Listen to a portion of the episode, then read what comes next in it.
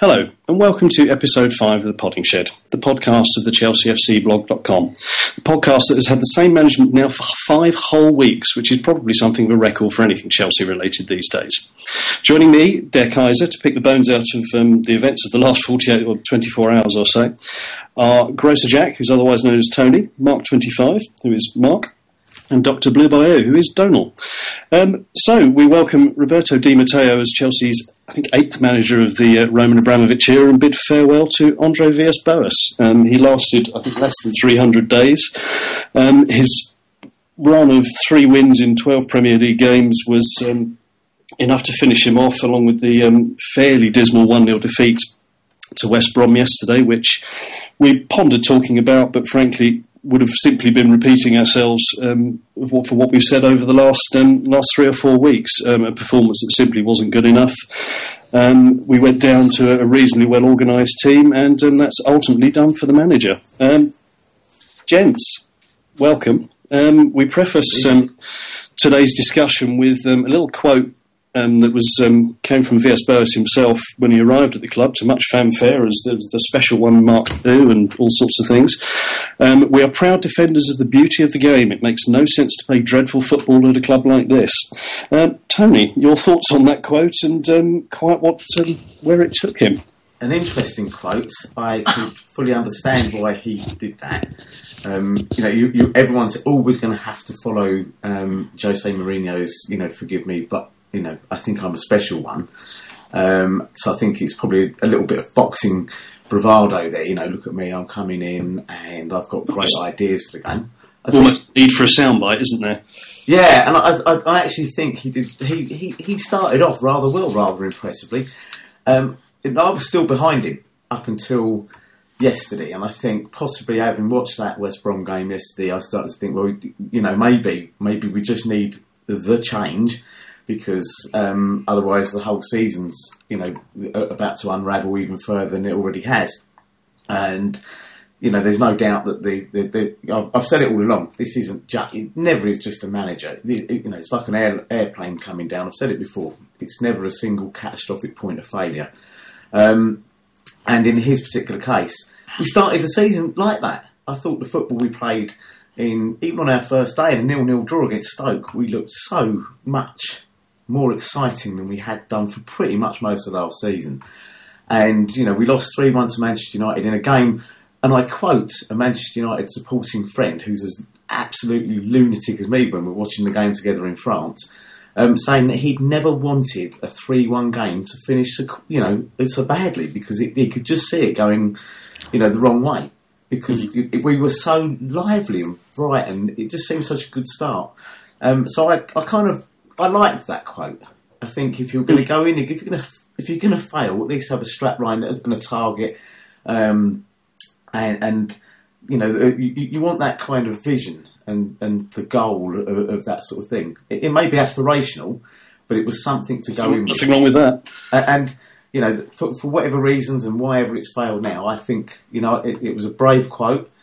I think he's been a brave man. I really do. I think he's had to go in, and I think I was watching the football this afternoon, and Souness and Gary Neville pretty much called it right. I think they were very, very erudite, very witty, but you know he had a huge job there, and it was probably too soon for him. But you know, I'm not convinced there's anybody out there now, really. Mm. to be quite honest, that's the most depressing part for me. Um, I'm sure we'll come on to the who next and everything, um, and, and, plenty to say about that. But for me, um, I thought he was toast after yesterday. I really did.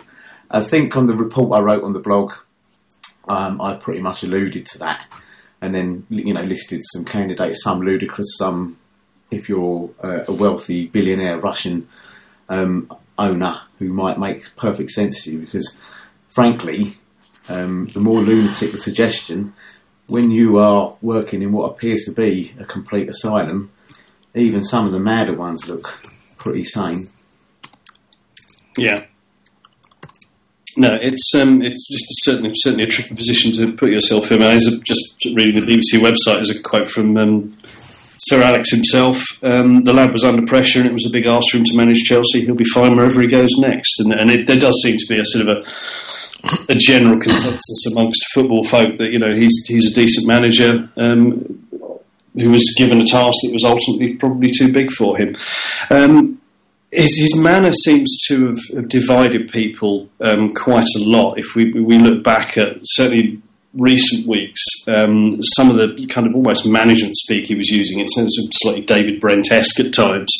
Um, the handling of um, Alex and Anelka and their departures, and the quotes he made about Kevin De Bruyne um, and Gary Cahill before we signed him, the sort of tacit request for backing from Roman Abramovich, which, you know, let's be honest, no one has ever got, and I think it's highly unlikely anyone ever will, after some fairly confident assertions that he was going to be staying, and that was that was all there was to it. And um, you hacks had better write something else about me.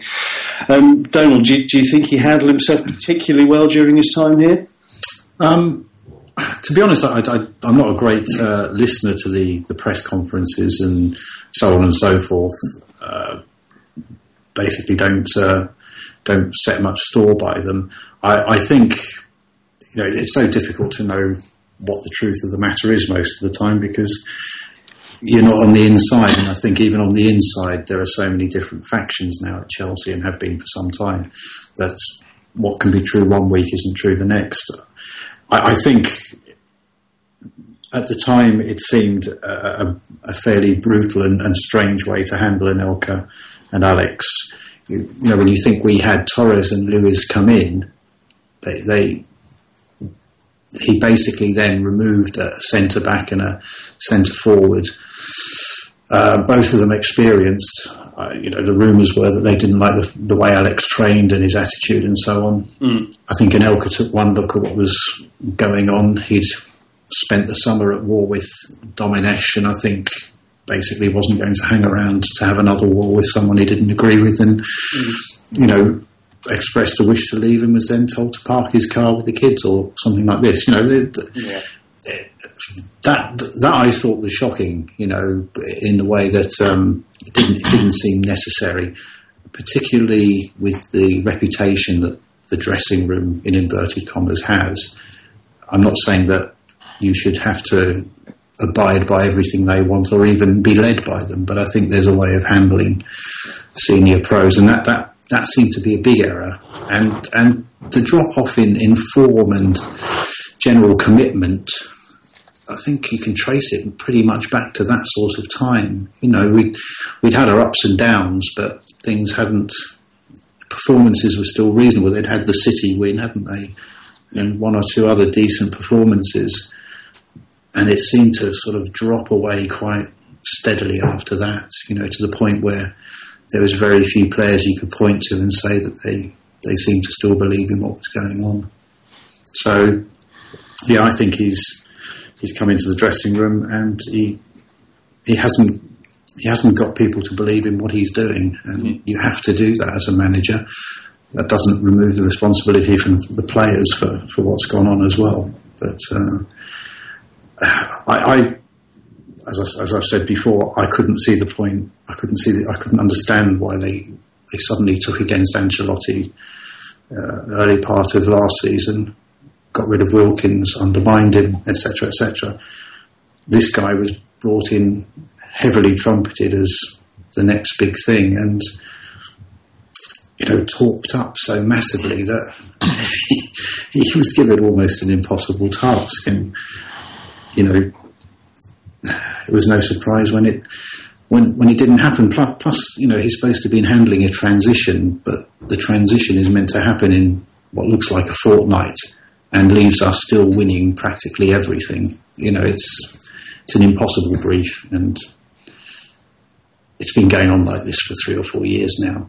Yeah, but you know, we can come on to the board later. So, yeah, I was never quite I wasn't a believer in him, but equally I thought he should be given a chance. And, you know, despite the poor football that was being played, I thought we'd just have to grin and bear it and, and see what happened in the summer.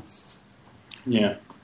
I think um, the, the backdrop of, of, his reign here, there's, there's been an awful lot of behind the scenes hoo ha, some of which I think he's, he's obviously contributed to, like we spoke about Alex and Anelka. Um, I, I, wonder how much the, the John Terry issue um, after the QPR game and the fallout from that, we've, we've discussed it previously on here, um, still happening. I wonder how much that's affected things. Um, there's the continual talk, and it, has been there ever since Mourinho left, of, of this clique of senior players who, depending on who you believe, are you know shining examples to to all men or you know a, a nest of a, a, nest of vipers who um, who will do for any manager as, as, as soon as look at them. Um, Mark, do you think the backdrop of of what happens at Chelsea and what is happening in terms of the board, you know, the players that are in the dressing room, the factions, um, you know, the outside elements like the QPR game and the, and the Terry case. Um, do, do, you think there's, there's, anyone out there that could have handled what's happened this year, or was he simply just too experienced to take it like this? Well, I think there are people out there who could have handled it better. I mean, there is no doubt about it that he is very young and inexperienced, and he's been thrown in the deep end. And it was an experiment. And, you know, he had one great season in Portugal. Everybody thought he was the next best thing since sliced bread. But it was an experiment, and they let the experiment run for 300 days or whatever. And it was time to draw the line. I mean, I think um, there are lots of things going on at Chelsea, but there's lots of things going on at lots of other clubs. And I'm sure Manchester United have got things going on, Arsenal have got things going on with their shareholders. Every club has got things going on. Mm. Uh, we're, we're, a lucky club in that we've got things going on with a person who's got loads of money. So, you know, things could be a lot worse. Yeah. Um, I mean, I think he's been a bit naive but looking at his um, body language and facial expression over the last couple of weeks, I think really the guy needed rescuing. I mean, he was sinking faster and faster, yeah. and he was just on the point of drowning. And I think Roman has saved him basically and just hoiked him out of the pool mm. and uh, put him to one side and let him drain off a bit. Yeah. And uh, he'll live to fight another day. But we, we need to get someone in who is a lot more experienced to deal with the issues. But I think the issues of things like the clique of players over time will get a bit easier because eventually those players won't be playing. I mean, I don't think they've got much longer to go. So um, I mentioned a couple of weeks ago that whether um, AVB was good or bad, I'd quite like him to stay, in as much as he could be the fall guy for the clear out that is required. And actually, Gleb, our Russian correspondent, did say the same thing on the blog and it's it's quite possible that over the next twelve months we might have another manager before we find our long term manager. Mm. But eventually, a manager is going to come along where none of the old guard are there, and he can start with a clean slate. Yeah. Yeah, no, it's very true. That's very true.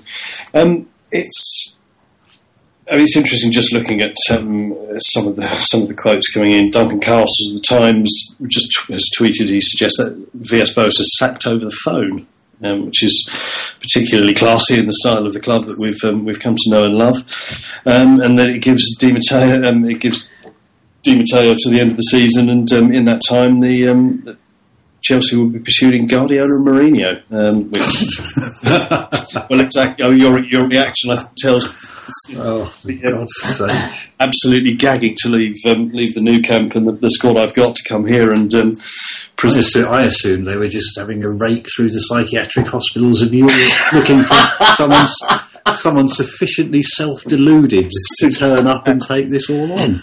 I think it's actually the analogy you used, Mark. It, into, I think is, is very accurate in terms of you know Abramovich dragging him out of the pool um, at just the right time. To, to, be perfectly honest, I'd slightly alter that and say he, he took his boot off his head at the right time.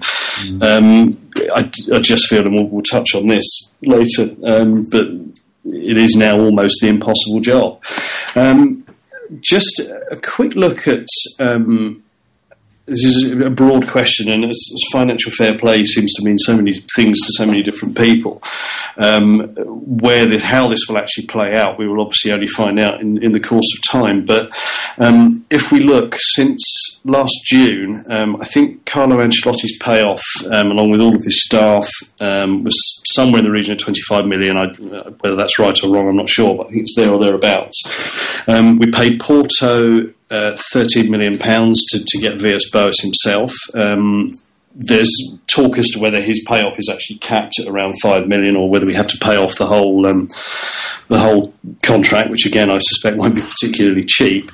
Um, that equates to something like forty million pounds um, or, or, above bef- before we even start thinking about you know issues like whether we, we're going to take a bath on Torres, whose form we hope will be rescued dramatically by Roberto Di Matteo and or whoever else. Um, Villas-Boas's rates cost around about a million pounds per game. Um, the question arises: a whether we can continue to afford this, um, and more broadly, the people making the decisions have we now reached the point where Chelsea fans are? I'm sure there are some that are delighted that Villas-Boas has gone, but there's going to be an awful lot sitting there thinking, can we really continue like this? Um, and are the people running the club and making the decisions really the right people to be doing it? Um, Tony, a, a, fairly broad point, but offer us your thoughts, please. On the money side of it, I, I, it's been interesting. I've been pretty much um, super glued to Twitter all afternoon uh, since the news and um, there's been a few people on there who made a good few good points about the financial fair play. Well, my own belief of it is is that um, number one, UEFA have to implement it. Number two, they have to follow it through and police it. I'm not sure how they'll do that when they come up against the likes of Barcelona or Real Madrid, and some of the way they're the ways they're funded.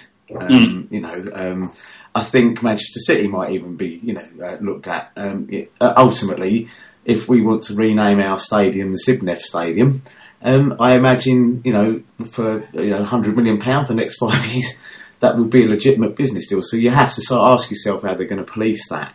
Um, yeah, I, I, look at it from the point of view of forty million pound. It it, it, it, is ludicrous, but um, I, if you've got a, a, personal fortune of eighteen billion or whatever it is and rising, I'm guessing forty million pound is, you know, nothing too much to worry about. And Mm. On, on, the other side of it, I guess you could say that perhaps Roman Abramovich has been the brave person and made the brave decision and decided to cut his losses and admit his mistake on this particular one.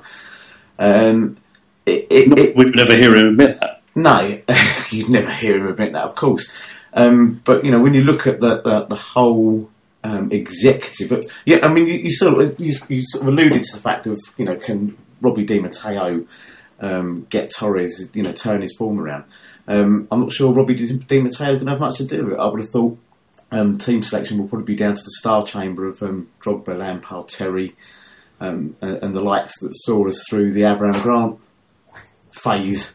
Um, you know, where it was pretty much an, an, open secret that the team ran itself, and uh, and he was really just there to put the cones out. Um, I think from a, the way the club is run point of view, we've always been a joke. Yeah, I mean, you, if, if you picked any club, and you, you know, uh, two years ago we were looking at Newcastle and laughing uproariously at the basket case that they were, uh, you know, and possibly still are because they haven't moved on from you know their owner. Um, they seem to have settled things down a little bit with with a much derided manager and Alan Pardew who surprised everybody.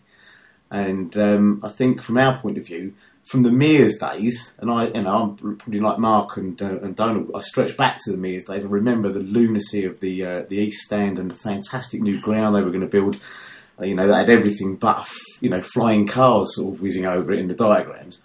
um, uh, to you know the, the folly, the Bates folly. Um, you know the, the hotels that surround the place, and the fact that you know he was a man who regularly embarrassed the club um, with his crass statements, electric fences, his frankly shocking treatment of Matthew Harding's wife and family, um, and, that sort of stuff. Uh, uh, uh, and we're pretty much there, aren't we? You know, now we've got ourselves a, a despotic Russian owner um, who, you know, basically runs everything on a whim, um, doesn't speak to anybody, and has this cabal of uh, a private eye would call them Arslican types underneath them. You know, you, you know, you've got Buck, Gourlay, uh, the, the, mysterious Eugene Tenenbaum. I mean, I've never seen this bloke. I don't know what he's like. I mean, um, you know, is he a, is he a film star? Is he a recluse? I've you know, never ever seen him.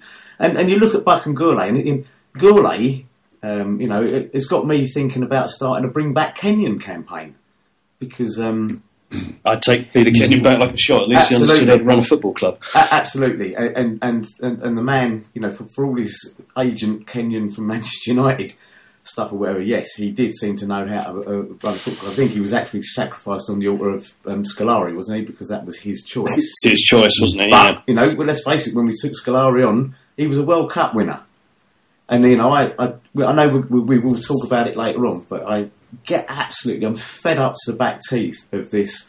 You know, we've got to have somebody with a proven track record because you know, past performance is such a guarantee of future performance, isn't it? The only person who can probably carry that one off is Sir Alex Ferguson. I don't think there's another coach, possibly Mourinho. Um, and I don't see him coming back. But in terms of the way the club is run at the top, it's it's laughable, isn't it? I'm actually reading tweets now where um, the rumour is, of course, that um, um, AVB quit and that the club are putting a gloss on it.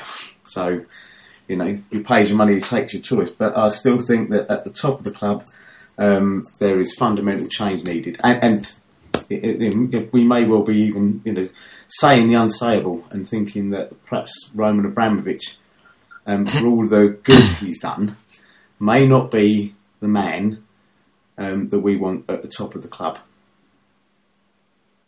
You might possibly have a point. Um, Donal, you, you had some some pretty strong views on um, on this this cabal that, that runs the club with um, under, under the direction of Abramovich. Um, you made a very valid point that you know not so long ago they were asking us to sign our lives away, or, or asking Chelsea pitch owners to sign their lives away, and um, say, you know, trust us, we're going to build a, a 60 60,000 seat stadium and, um, you know, the, the future is bright and so forth.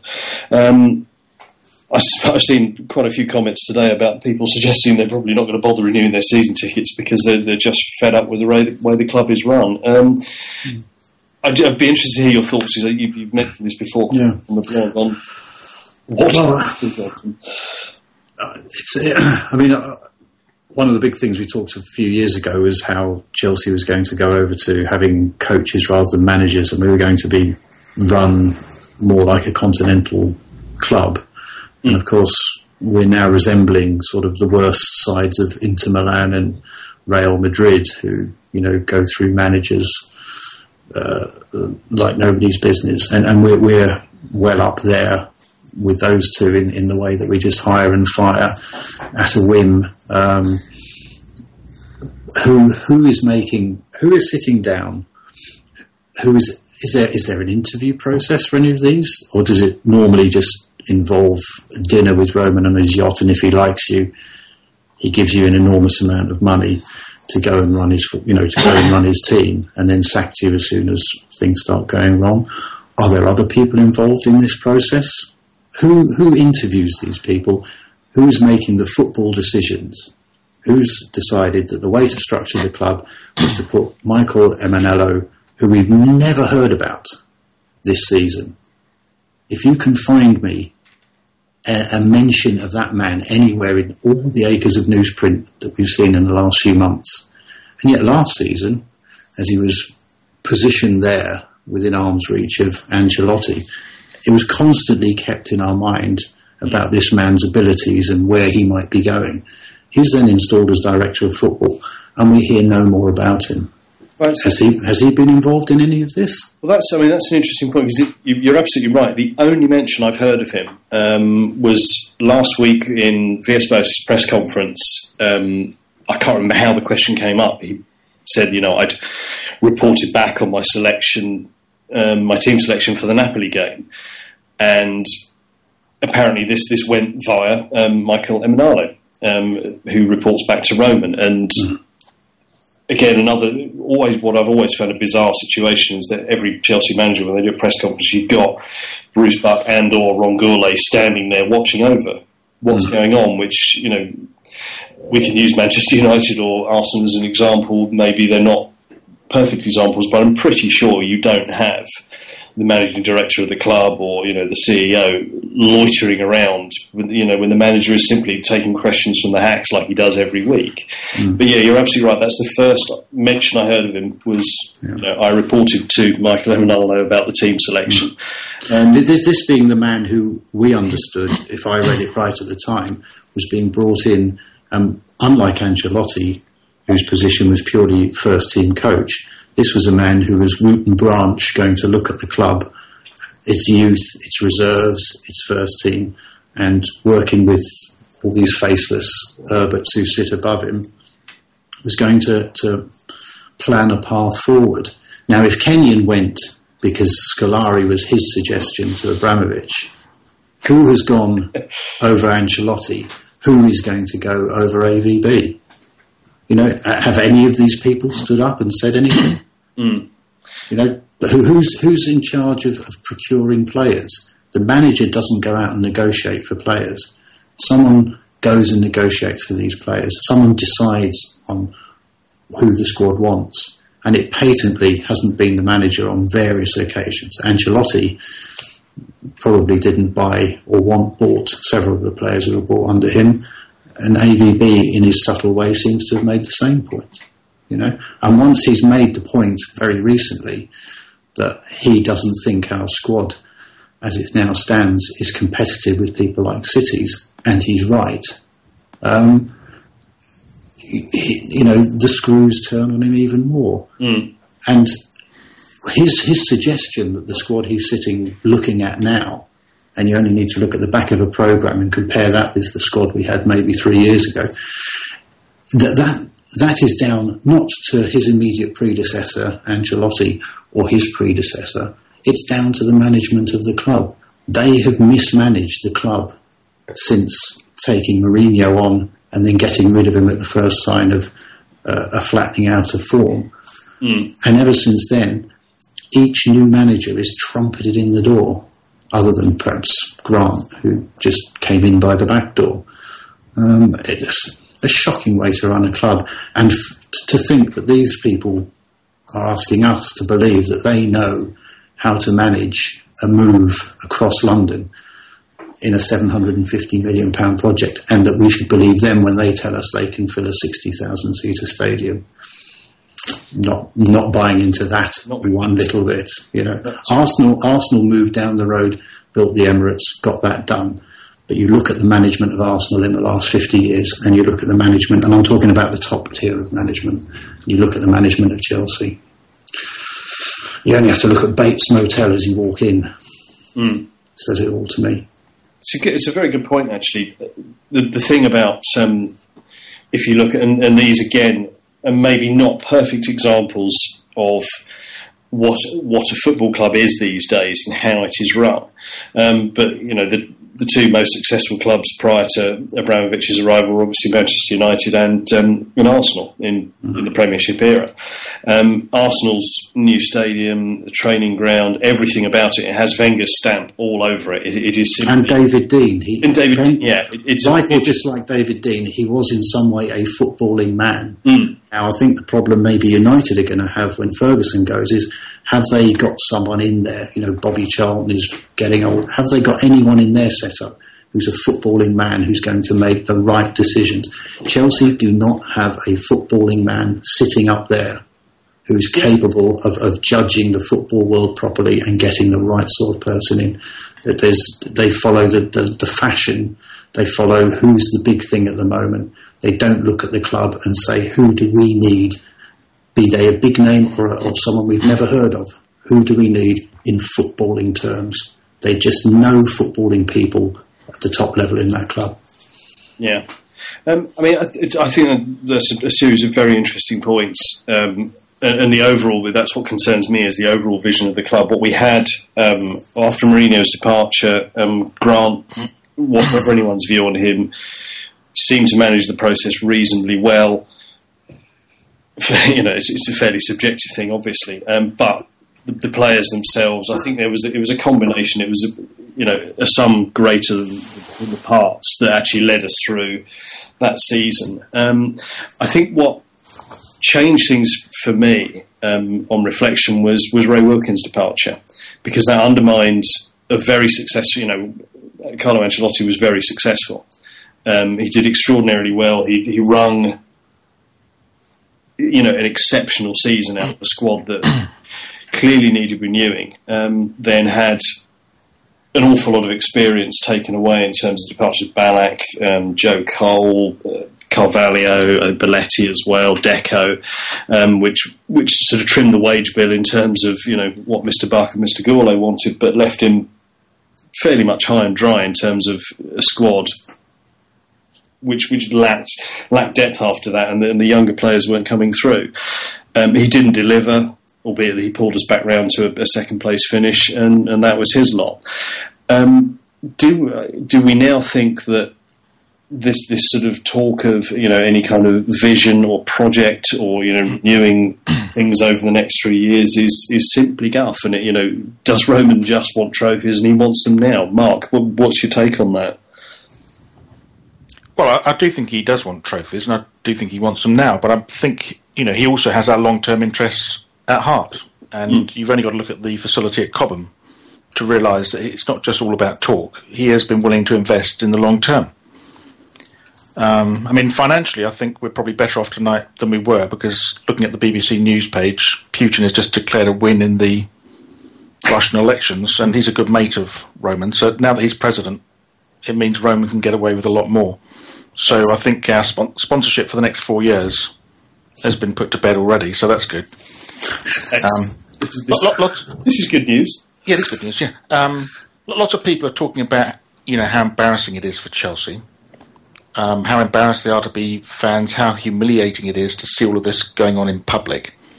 Actually, I'd be more embarrassed if I was a Tottenham fan who haven't won the Premier League or the Championship as it was then since 1961 or 62 mm. and have won an FA Cup and a Carling Cup and a UEFA Cup in 50 years. I'd be more embarrassed if I was a Liverpool fan who haven't won the Premier League since it was um, created 18 or 19 years ago. And I'd be more embarrassed if I was an Arsenal fan who have um, three quarters of the perimeter of their stadium painted in red, ready and waiting for the um, painting up the numbers of new trophies. Next list of trophies, yeah. Which have never happened. So, um, you know, we, we um, shouldn't feel too sorry for ourselves, and we shouldn't feel too embarrassed and, and, and too self critical. Um, mm and I'm not I'm not embarrassed or upset to the point where I won't be renewing my season ticket next year because I like where I am. I'm not, I'm not going to lose my um, seat.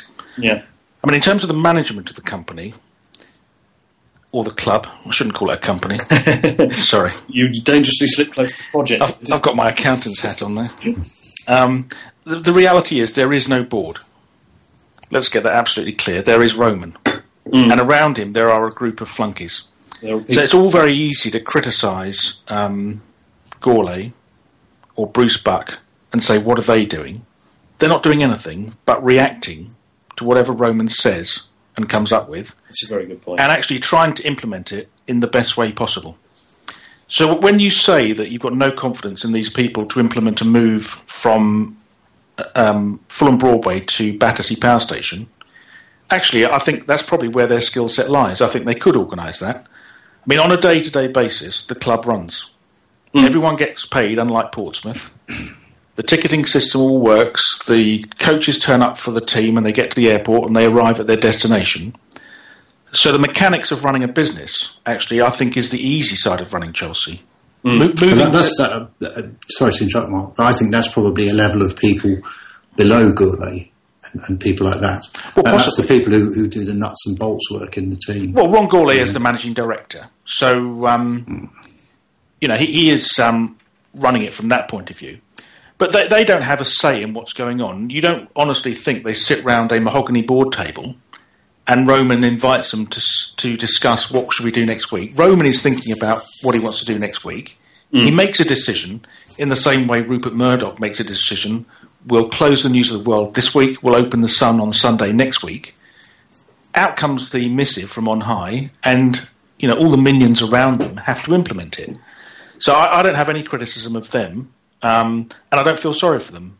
They're his flunkies, basically. They get well paid for it, mm. and they just get on with it. So it, it, the whole club is run by Roman, and actually, um, you have to be realistic about the kind of people that are multi billionaires.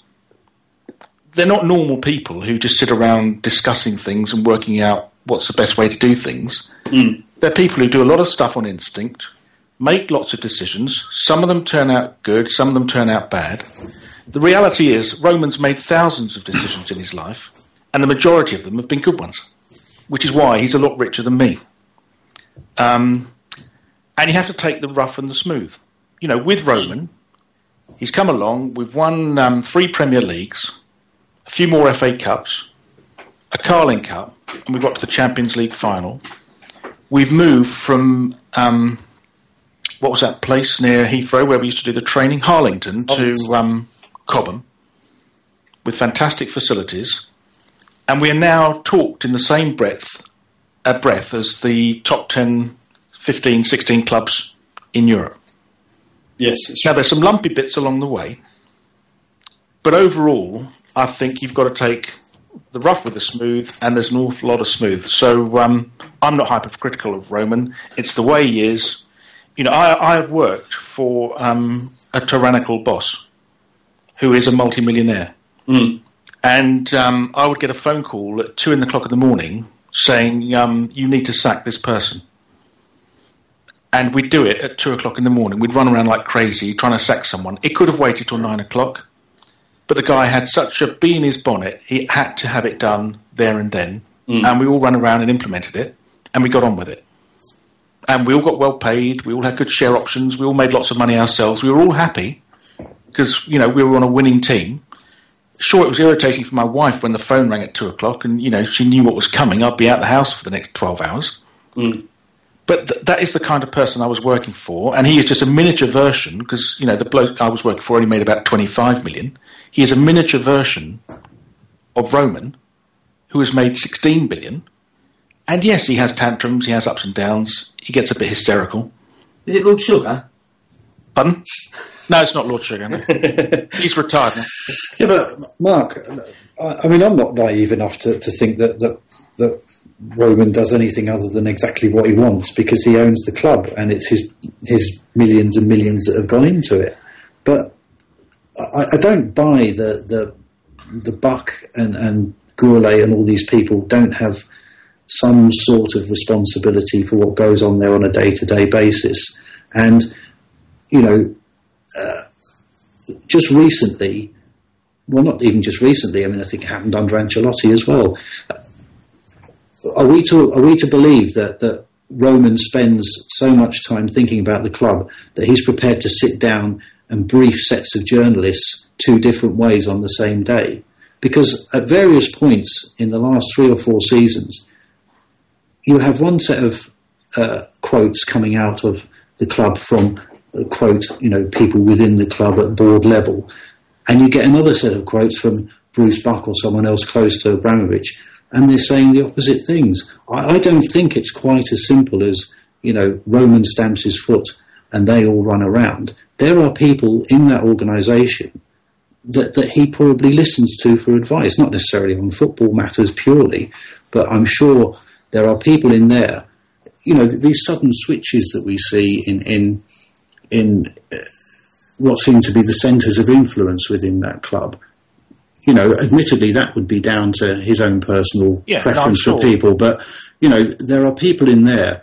I don't believe. I would be very, very surprised that that Ray Wilkins was sacked because Roman didn't think he was up to the job or wanted him sacked for a particular reason. Someone else, I think, took that decision, and most people know the rumours and so on that, that surrounded that. Uh, so, you know, I, I'm, I'm I'm not raging. I'm not humiliated. I'm not upset.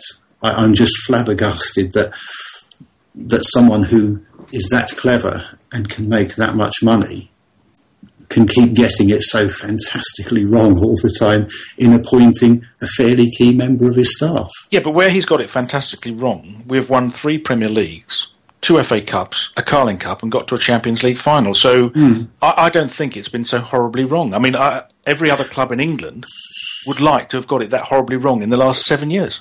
Hmm. I mean, No, but, but it's going it's going relatively poorly for him now, and unless they, they start making some correct decisions, it, it's going to slip away from them ever so gradually. Otherwise, they then have to invest another, you know, two three hundred million, which he possibly is quite happy to do. but he may then find himself in a battle with Platini and, and, and UEFA and trying to work fiddles in order to refinance the team. Whereas a little more perceptive management of the whole situation would have allowed them to refresh the squad properly and perhaps keep a little more continuity and cohesion. Now, you know, I, I will still be supporting Chelsea, you know, as they're nailing the box down on me this is all just you know stuff we'll chat about in the pub. This is all history. Mm. But in terms of actually watching, you know, watching someone just completely swing one way and the other from one year to the next, it's quite fascinating. I'm, I'm not hurt and upset by it. I'm certainly certainly think it goes to uh, a situation where if they keep on getting things spectacularly wrong. Uh, they're going to end up blowing this club up. Yes, you know. I, think, I mean, I think this is a very good point, and I, I think both sides of, of the argument you put put forward are, are absolutely right. Um, and, and in, in, in essence, it's the classic, you know, it's the classic bipolar Chelsea. You know, I mean, I mean, the longer, sorry to interrupt, John, the no, longer this goes on, uh, the more it proves that you buy trophies. Because the longer this goes on, the more people can point to it and say it was that initial investment onto what was a reasonable squad, grafting in that extra investment, pumping in all that money over a couple of years when Mourinho came here, and then topping it up with a few more quid has kept this afloat. Because underneath the top level of a you know dozen top class experienced players over the last three or four years, below that, nothing's changed much at Chelsea. Yeah, I mean, I think that's absolutely right, and, and this is this has always been my concern in terms of of the long term planning. Where we where we have succeeded, or and why we have succeeded to an extent, has been because there has been a you know, we had a world class squad. When Mourinho departed, we had a world class squad at the, the, absolute peak of its powers. Some fantastic players we don't have that now. You know, we have some good players, we have some promising players, we have a number of players who are on the on the downgrade and, and looking at the, you know the, the twilight of their careers, um, and, and, a lot of, of youthful promise, shall we say. That's my issue is is that there isn't enough there to carry us through more upheaval. We've, we've, we've had an awful lot of upheaval, but the squad has been strong enough to simply go out onto the pitch with the mentality it's had instilled in him by Mourinho and, and, and Ancelotti to an extent, just to win. It's it's that simple. It's you know, built I, on the back of that, I, that I, the point I was going to make is it, it, everything through the period of, of turmoil that is the Abramovich era. Um, it has been built on the fact that we had a fantastic squad. You know, we would have Manchester United, Arsenal, Liverpool looking at us with envy and saying, "Just look at that bench. Most of that bench is better than most of the other first team um, yeah. that they would call on." And that isn't the case now. So we haven't got that back in there, and, and, and every little bit of financial success, which is all related to trophies and placed finishes in the Premiership, um, and, and, and uh, progress in competitions or whatever is all based on whether it's going to work on the pitch. If it doesn't work on the pitch, if you're not pulling in the crowds, you're not pulling in the TV revenue, you're not getting that stuff in, um, then then it's a house of cards. I think. shaky ground, aren't you? Yes. So, well, sorry to interrupt. I just you know there's a point there that that it, it is a rocky period, and and and I've done the old. Look, I might throw my season ticket away if, it, if it's Fabio Capello. That's a personal thing because I just detest his type of football, but ultimately, like Mark and Donal, I'll be there next season. I've no doubt about it. Moaning, mm. groaning, laughing, drinking, whatever. But you know, I, I, I despair over the fact that you know whatever happens. And Roman Abramovich is, I, I think, is the, the, trigger finger thing. I want this. I want it now. People mm. like that are used to it. You can see that in, anywhere, and it's not just businessmen; it's celebrities. Michael Jackson, Whitney Houston, surround themselves with people who are going to say yes. Yeah. Yeah. You want a gold plated Ferrari? I'll have one here for you tomorrow. That's what that's what those people that's like. what happens. Yeah, no, I think I think Donal hit the, the nail on the head perfectly with the fact that you know there is no senior football man there. And I think with Arnesen we probably had that. Mm. Okay, but you know his departure was shrouded in a mystery, wasn't it? As well. You know, Kenyon goes a couple of months later. There goes Arnesen as well. And I just think there was this whole thing that, that, that, that there is something missing at the top. It might be a Hiddink type character. It, you know, it, it certainly isn't Bobby Campbell. That's for sure. Okay. I think. I mean, I think that's absolutely right. What the clubs, you know, we, we sit and talk about this as outsiders, and we can sit and talk about it all night about what we think is going to be right and what's wrong. But I think that's absolutely right. If someone like a, a Hiddink character who actually has Roman's ear, who Roman trusts and respects, and they don't, you know, and again, I'm, I'm talking purely on the basis of what I've read and, and what little I know, which isn't a lot, that someone like Hiddink who Roman actually trusts and respects in terms of football, he needs someone like that next to him because for, for me, and I, have had this conversation with um, Andrew, AGH57, Tony, you've met. Yeah, yeah, met him, yeah, yeah. In that everyone, everyone in there that we've talked about, Bruce Buck, um, Shvidler, Tenenbaum, I'm not so sure about Gourlay, but that, that's sort of almost irrelevant. That their personal wealth and, and everything they have and everything they've built up is in, inexorably linked to Roman Abramovich. They're simply, you know, whether, whether you know you are able to say no to someone like Roman Abramovich is, is open to question. But the problem being, I think, with these people is they're never going to. Now, and that's what you know, a dictatorship is all very well, and sometimes, you know, whether we like it or not, they work. Unpopular view though that may be, and I think it has up to a point. But you know, the concern is about what happens going forward, um, which is probably kind of a, a good point to to move on to the question as to what happens next. Um, personally, I think it's actually quite a shrewd move of the club to appoint Roberto Di Matteo, a very popular figure, much loved amongst the fans. You know, had had they announced that um, Villas-Boas had been sacked and that um, you know a, a, certain portly Spaniard was on the way to um, to rescue it all, I think there would have been burning cars outside Stamford Bridge. I, I, really don't think it would have been very pleasant at all. Bearing in mind you have season ticket renewals coming up soon, so I think that's quite a shrewd move. Um, views from from the panel about what we think Di Matteo may achieve this season. You know, he's got an uphill struggle to make fourth.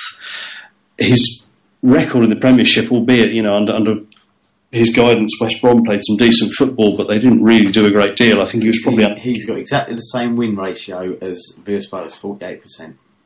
Uh, right, okay, excellent stat. Thank you for that, Tony. It's, it's, um, it's well, either good or bad to hear. I'm not entirely sure. Um, Mark, do you, what do you what do you think about the Di, the Di Matteo appointment? It's, it's obviously a stopgap. Um, do you think that, the, he's he's certainly got the history, and you know I suspect you know some of the older players will will know him reasonably well.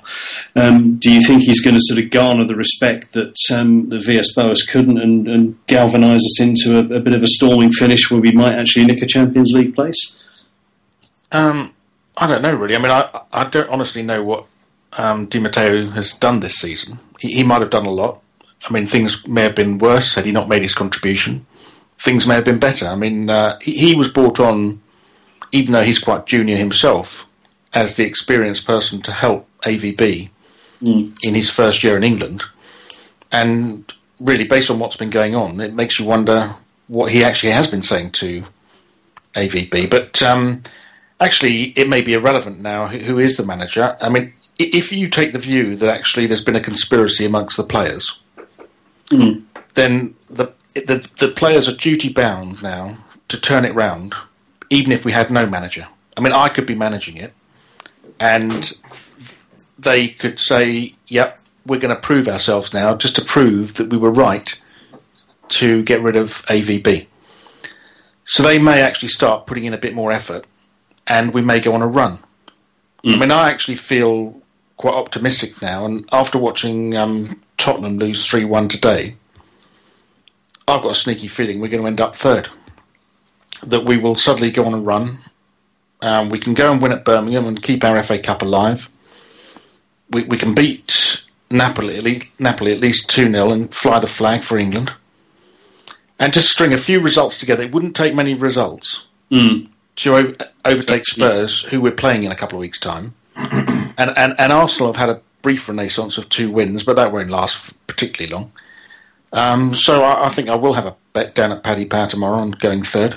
we might actually do it. Well, I mean, just looking at the fixtures, obviously we've got Birmingham in the Cup on Tuesday, um, Stoke at home on Saturday, which which is obviously going to be the big test in terms of how people react to the new manager. I, I suspect Di Matteo will have everyone's support just by by, by virtue of who he is. Um, then the Napoli game, and then after that, you know, there's there's the two toughies which which could define our season, for want of a better expression. Um, Man City at Eastlands, and then Tottenham at the Bridge in the space of um, five days. Um, Donal, the, the question as to whether we finish fourth or not is, is obviously fairly subjective. Um, Di Matteo, obviously, and like we said, a fan's favourite. Um, what are your thoughts? You know, do you, do you think this is it's obviously top bat? Um, where do you think this is going to take us? Do you think this is, is disaster, or you know, do you like Mark believe that it's going to galvanise us and, and move us on? Um, well, he's a Swiss Italian. So are we looking at Christian Gross? Are we looking at um, a Capello Light? Who knows? Um, I, I have to take issue with your sense that um, he's extremely popular. I, I've noticed quite a few people already having a pop at him on the basis that, uh, you know, if AVB went and he was his assistant, you know, he should go with him. And, you Oh, know, okay. Vialli has twittered, you know, that he doesn't like it when an assistant succeeds a manager. You know, so there's this sort of you, you sense in the wind that some people are already cooking up trouble, as in, you know, did he help him out the door and all that sort of old nonsense. Um, so I get the feeling that people are only too willing now that the you know the torches are alight and the pitchforks have been sandpapered down to a nice shine that uh, they might as well have get a few people up on the gallows while they're at it. Uh, so I, I'm not all that confident that people will stick behind Di Matteo. Uh, I think you've got that camp, and you've also got the camp of well, he's only there to you know put the cones out, and Frank and the boys will organise themselves as they've done before. It's- he's in a very invidious position. If if it all succeeds, it will be the players, as happened under Grant. If he doesn't, well, he's a washout. You know, to, to be honest, it, people are trying to make a lot of it.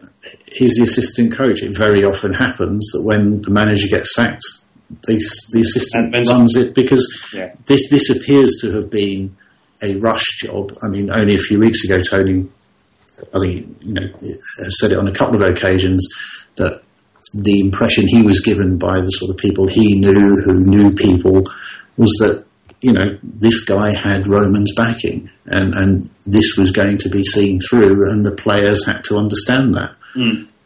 That, And, no, I think that you was know- happened as, as just a couple. which of I'm, I'm sure was true I'm, I'm not questioning No, no, no, the veracity of that I think it's you know has Roman got out put on his silk dressing gown Yeah, and gone across to the phone and thought, no, I've had enough. Or, you know, who knows? But hmm. I, I, I, I think Di Matteo is, is, is there and he's just got to do whatever he's got to do. But uh, I, I think for people to start overly focusing on him and what he can or can't do would be a mistake because I only see him at the moment as a stopgap. There's a degree of irrelevance about him almost. I mean, if he does a very good job, and if it is, you know, if suddenly the team sheet drastically changes, um, and some of the players who we think were instrumental in seeing AVB off don't make it onto the team sheet, the, the pattern of play changes, and we do well, then you have to say he's had something to do with this.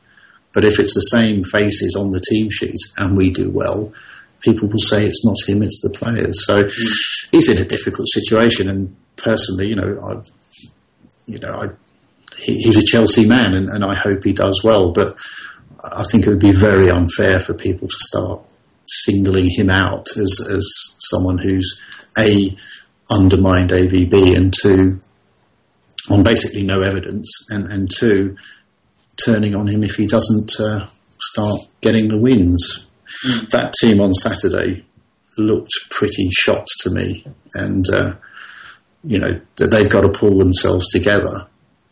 uh, if, if if he can do anything with them, fine. But um, watching it Saturday, I'd pretty much resigned myself to rolling to rolling to the end of the season. And uh, I, I support two main.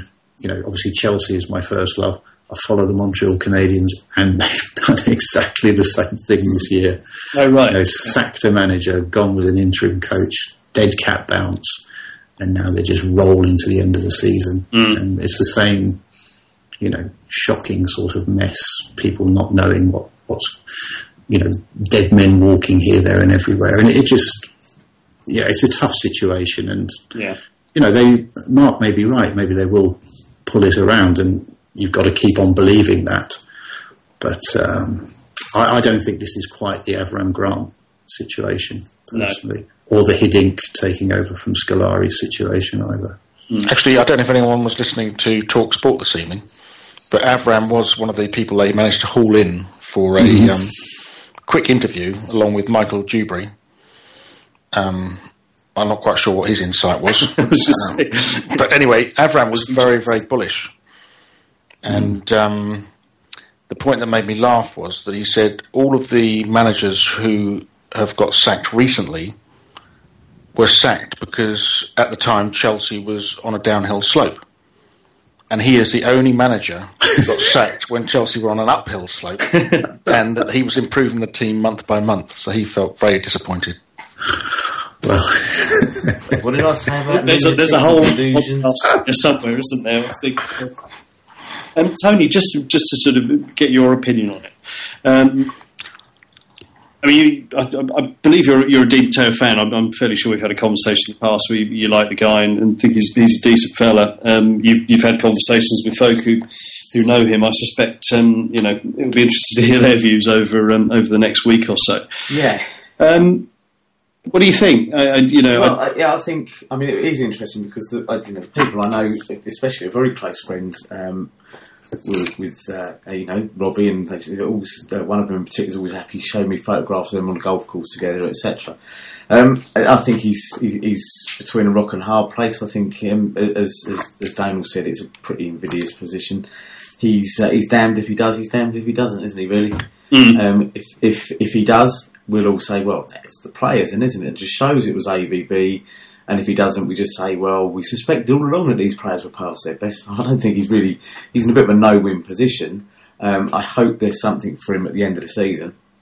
Um, as as a, I always like to see you know ex players in, in the in the coaching and the back room and, and, and that sort of stuff. I think I was slightly more worried about whether Eva Carneiro was going to be going actually, rather than you know that, that would be a bigger loss to me personally. I think. I, I, I suggest you get the bed sheet out and we paint the banner for, for next Saturday. So, we, we wanted to start. ensure, ensure she doesn't leave. It will be Yeah. Um, but I think you know. We, we will roll to the end of the season. We, we may well see the, an initial bounce against um, Birmingham and, and Stoke. Um, I think the malaise is is is, is far too in, ingrained in in the in the team. I think we, we need to face the facts that, uh, that that other people have, have worked us out, caught us up, and, and gone past us. And I'll include you know West Brom yesterday. They were faster than us. They were fighting for the ball, tackling for the ball. They, uh, despite the the idiot who came on and commented on the on the blog today, I paid them quite a lot of praise. I thought that they were committed, they played very well. And they and they they patently cared. Uh, uh, you know, and and of course it was a big game for them, so they're going to lift themselves. The Chelsea of old, Mourinho Chelsea, you know, would have just done the old, hold them at arm's length and uh, and let them have their little run around and, and you know just just applied the killer blow a bit later on in the game or whatever. But yes, But do, you- we- do you think, Tony, actually, you've hit on something there that was that occurred to me today was in terms of you know if if you buy this idea that, that the players you know don't don't like the way that the football is being played, etc., etc. My my concern is is that the general tactics and strategies of, of all the clubs in the Premier League has moved on since the Mourinho era, and that the style of football that perhaps some of these players prefer to play doesn't work. Even you know, even if they were at the height of their powers, doesn't work quite as well. No. You know, a lot of these clubs have had to spend mm. four or five years working out how to be more competitive.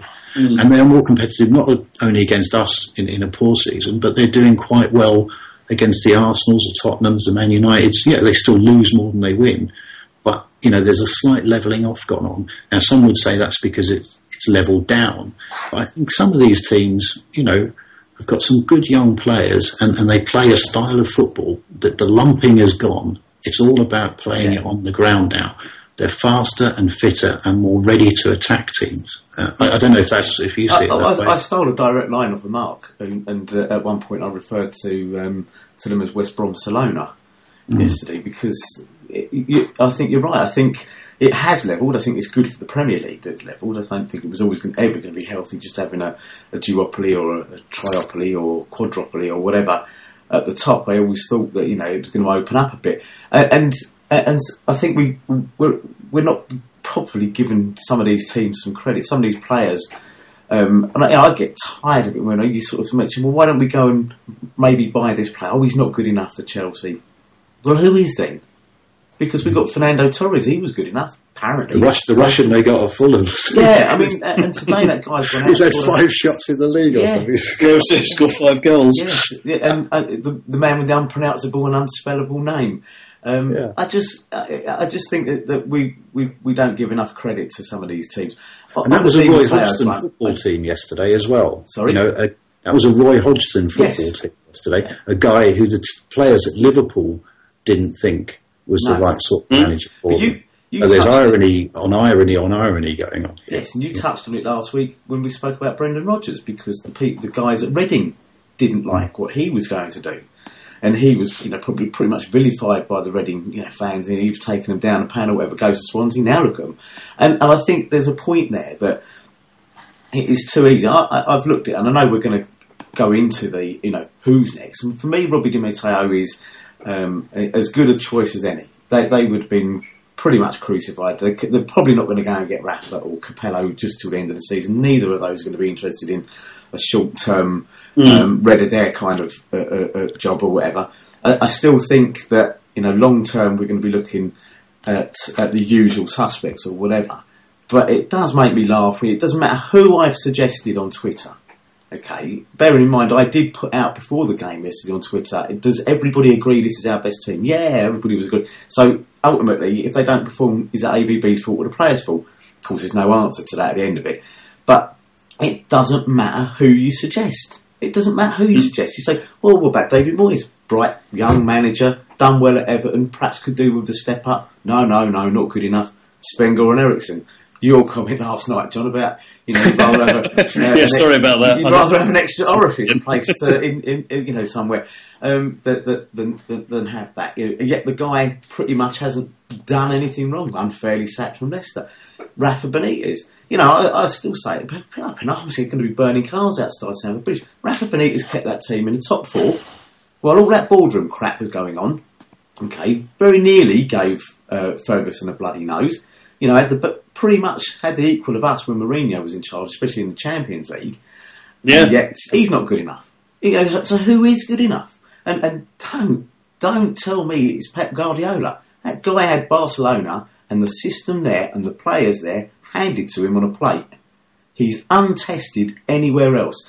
It's complete folly to think that Pep Guardiola would want to leave Barcelona for a start. I bloody wouldn't. Secondly, that he'd want to leave Barcelona for a raging basket case like us and work for someone like Roman Abramovich. And three, that he'd make a blind bit of bloody difference anyway.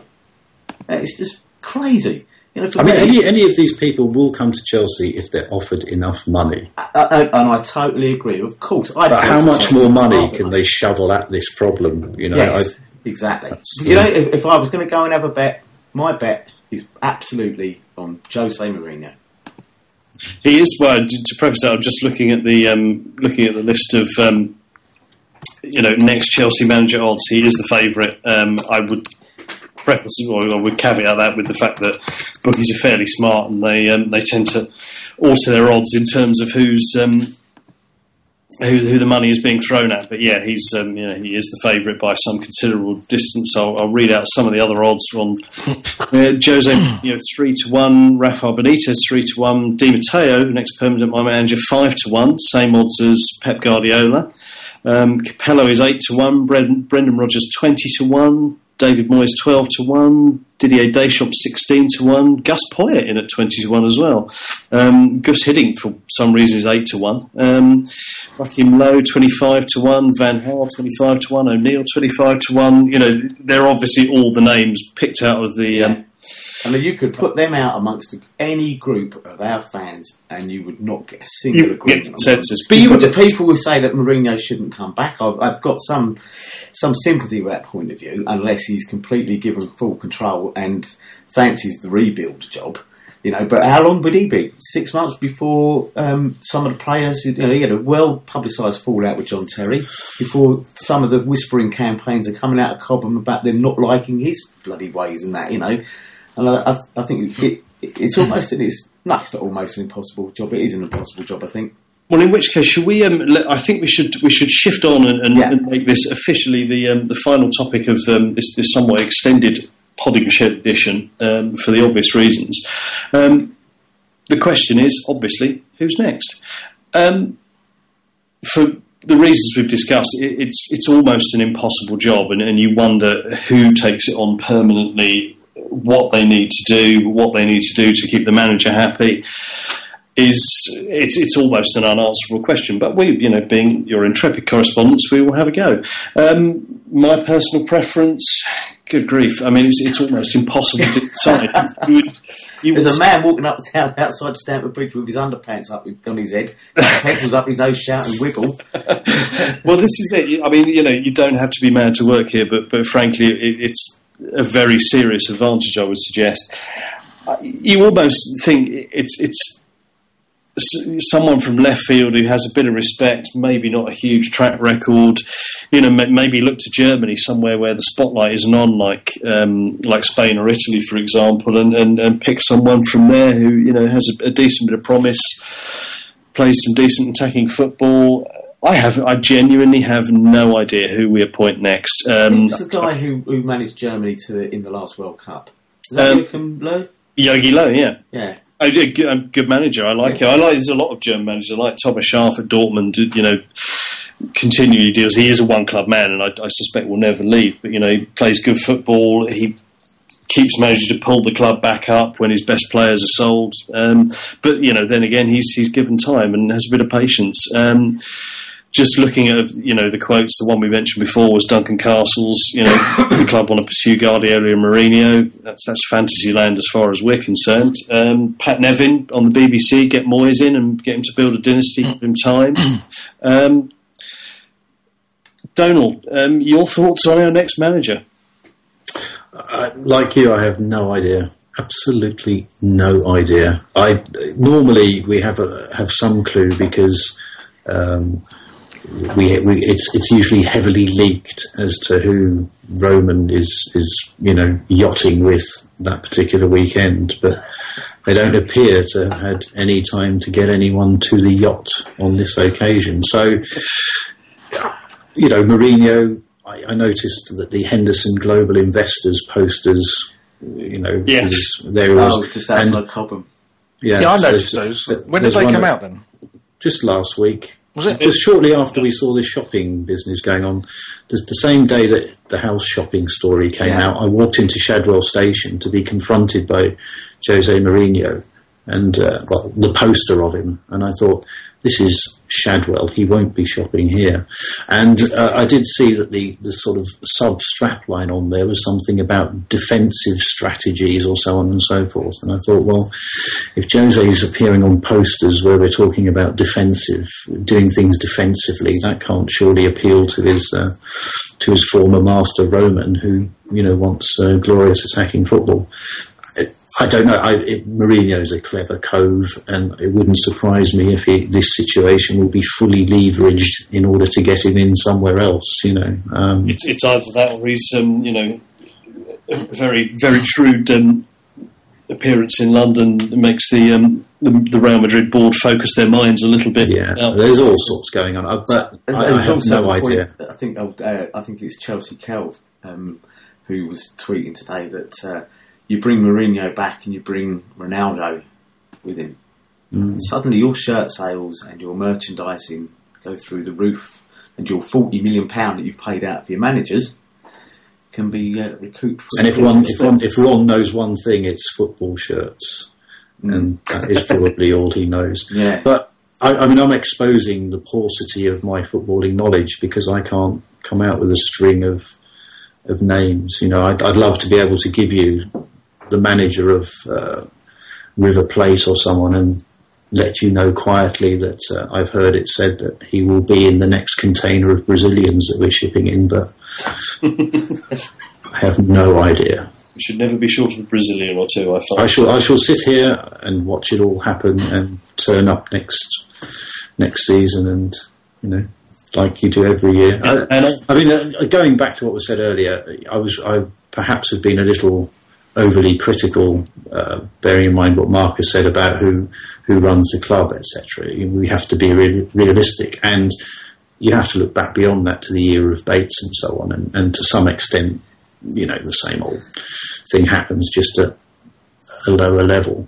But I, I the, the one thing I would say is that I don't think a man who's who you introduced to us as unfairly sacked by Leicester is going to particularly appeal. You know, that's that's how low his stock has fallen. Hmm. You know, he's not been unfairly sacked by Inter Milan or Real Madrid. He's been unfairly dismissed by Leicester. So I think old Sven's, you know, stock has probably fallen too low. I, was- I thought I was probably more making the point of it. You know, it's it's almost irrelevant who gets mentioned because Yeah, such a cranky bipolar set of fans that, that there is nobody suitable. There isn't. You know, I think.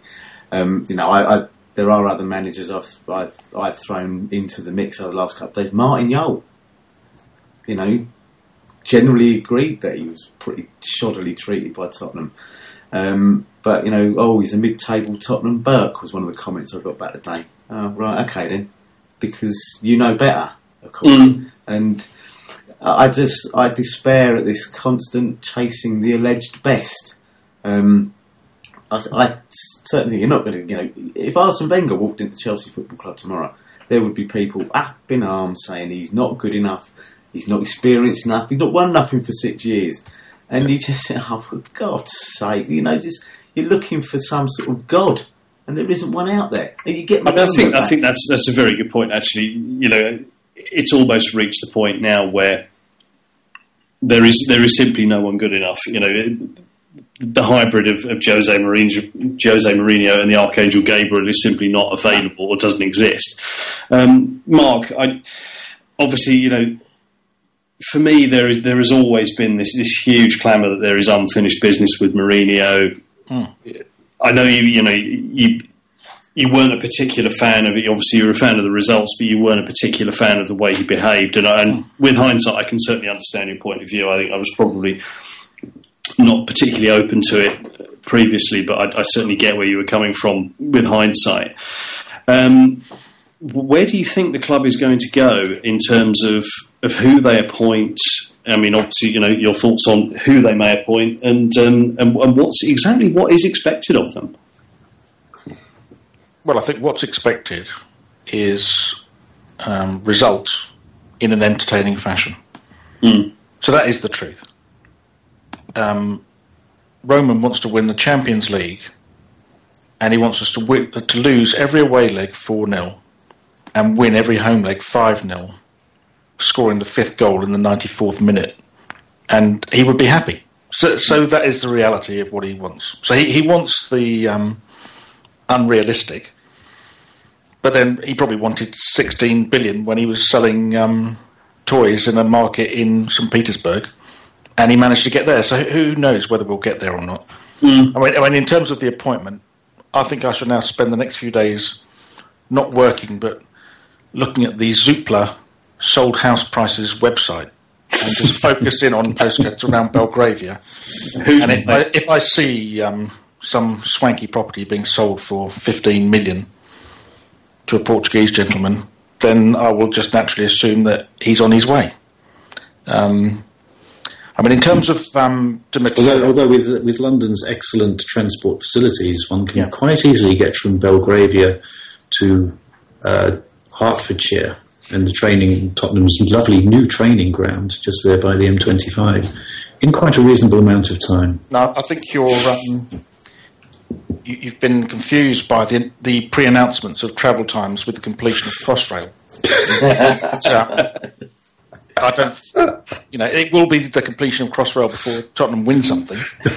Um, Or I possibly think Josie will new manager. Who knows? I mean, um, I mean, the other thing is also about um, Di Matteo. You know, having Chelsea favourites as managers is very dangerous. And I've always been very nervous about Zola ever coming back because the problem is we have very fond memories of these people. yeah, I, Yeah. And all they will do is damage those fond memories because they're on a hiding to nothing. Um, so I'm nervous about that. But I mean, I, th- I think in terms of appointment, really, we just ought to make official um, the appointment who, who, who of, of the person who's currently running the team, and appoint John Terry. but he's running anyway. He's running the show, and actually, he is a very strong individual. And it doesn't matter what's going on in the world, he doesn't flinch. He can take it. You know, he could take the heat from Roman, and he could galvanise people. I mean, he is a leader, and uh, you know, he, he can't play at the moment. So I, I think that he would be a logical appointment, and um, I think AVB was too experienced, and we need someone. and JT fits that bill as well. well, listen, you know, we, we laugh. But there's an element of seriousness in what I'm saying. Right, I, I agree with you. Actually, we laugh and we jest, but you know, it, the simple fact is, when Ruud, it, it was a, it was a different time. Ruud Gullit was sacked. Gianluca Vialli took over. He was a player, had no managerial experience. Yeah, but there are regulations now, aren't they, John? Were there regulations back then that you had to have coaching badges? No, I don't think Probably there not. I think it's No, but he is doing recent. his badges along with Frank. Yeah. They are both trying to get their badges. Mm. Oh, right, okay, that's interesting. I think um, maybe to round off, just purely to provoke, provoke a little bit of debate on um, on the website, let's have a name from everyone. Pick it out of your head. Doesn't matter who it is. Tony. Why me first? um, Because you're at the you're at the top of there the I was thinking I was actually, you know, the Skype list. yeah, I thought I was actually soaking the cold in. I've actually been strapped across a railway while it runs towards me. There's the train reference, everybody. Um, Excellent work, well done. I, I, you know, I said Mourinho. If, but if we take Mourinho out of it, um, I'm going to go right off the wall here and say Louis Van Gaal. Excellent, Donald, Didier Deschamps. Mark. And can I can I just point out that uh, uh, AVB didn't on last week's railway uh, metaphor. He didn't get to West Brompton. No, he didn't. You carry on. That is a very good point. Thank you for that, Mark. Your name. Well, I I think the next um, project manager. I, I'd, I'd go for Jose Mourinho actually. Not that, not that he's my choice, but I think actually he's. I think the deal's already been done. I well, you know, there's something behind. Someone did actually come before we, we finish off um, JD, but someone came up with a very interesting point today that you, you, you wonder whether or not the appointment of um, Robbie Di Matteo just to see the season out um, uh, possibly signals, you know, Roman's sudden loss of interest in the club. Can't get the ground he wants, can't get the football he wants, can't get the manager he wants. Just wonder whether he's just. Uh, you know, there's I a think- subtle signal. It's a conspiracy theory thing, but it was a very Yeah. interesting point that you know maybe I I think the ground is far from a, a lost cause. Um, I mean, I think we should do this It's another week, but that, that's still very much in play. Uh, and Earl's Court, which uh, you know I didn't realise until recently, Earl's Court is, is a lot more in play. It would appear than, than people. I mean, they, they, they had a an objection in a planning meeting a few weeks ago, which you know they, they lost, but it was just seen as a as a holding manoeuvre to show their interest and, and to keep them well in there. So, you know, I, I think being the sort of businessman that Mark alludes in being, you know, he, he knows how to play the long game in those sort of manoeuvres. It's his footballing capabilities that I would question, but I think in terms of getting the strategy right for, for the ground, he, he'll win out there in the end. Mm. I think um, after the, the announcement from the, the club, and I must admit I've not had time to read it, and I think we should devote some time um, on a future Podding Shed episode to um, to looking at exactly what the club have said about the move. Um, my name that I will throw in, Lothar Matthäus. Why not? He's as mad as a box of frogs. Which is perfect. I, I think, I think that, that that's probably about the mo- you know the only qualification he really needs, isn't it? uh, Jen, thank you. I think we should uh, we, we should end this. Um, not that he's likely to be listening, but you never know. Um, to wish Andre Villas-Boas all the best. I think he he took on a very tough job. Um, he made mistakes, but I think. A lot of what was asked of him was, was nigh on impossible. So we, we wish him all the best as ex Chelsea boy who Indeed. doesn't piss us off too much. Um, deserves. Gents, thank you very much. As always, um, an interesting discussion and one that we hope will provoke a bit of um, debate on the blog, www.chelseafcblog.com. Until next week, And we, we should quickly, John, just say No, that thanks to people for the um, the watching in ridiculous places, Yes. but Yeah. as a- That's that got trumped by even more ridiculousness No, this, indeed. this week. So we'll, we'll come back to that maybe next week. it's one we will uh, we will certainly come back to. Yeah, thanks, thanks for that, Donna. That's a very good point. Um, gents, thanks as always, um, and um, we will speak again next week. Good night. Good night. Cheers. gents. Good night.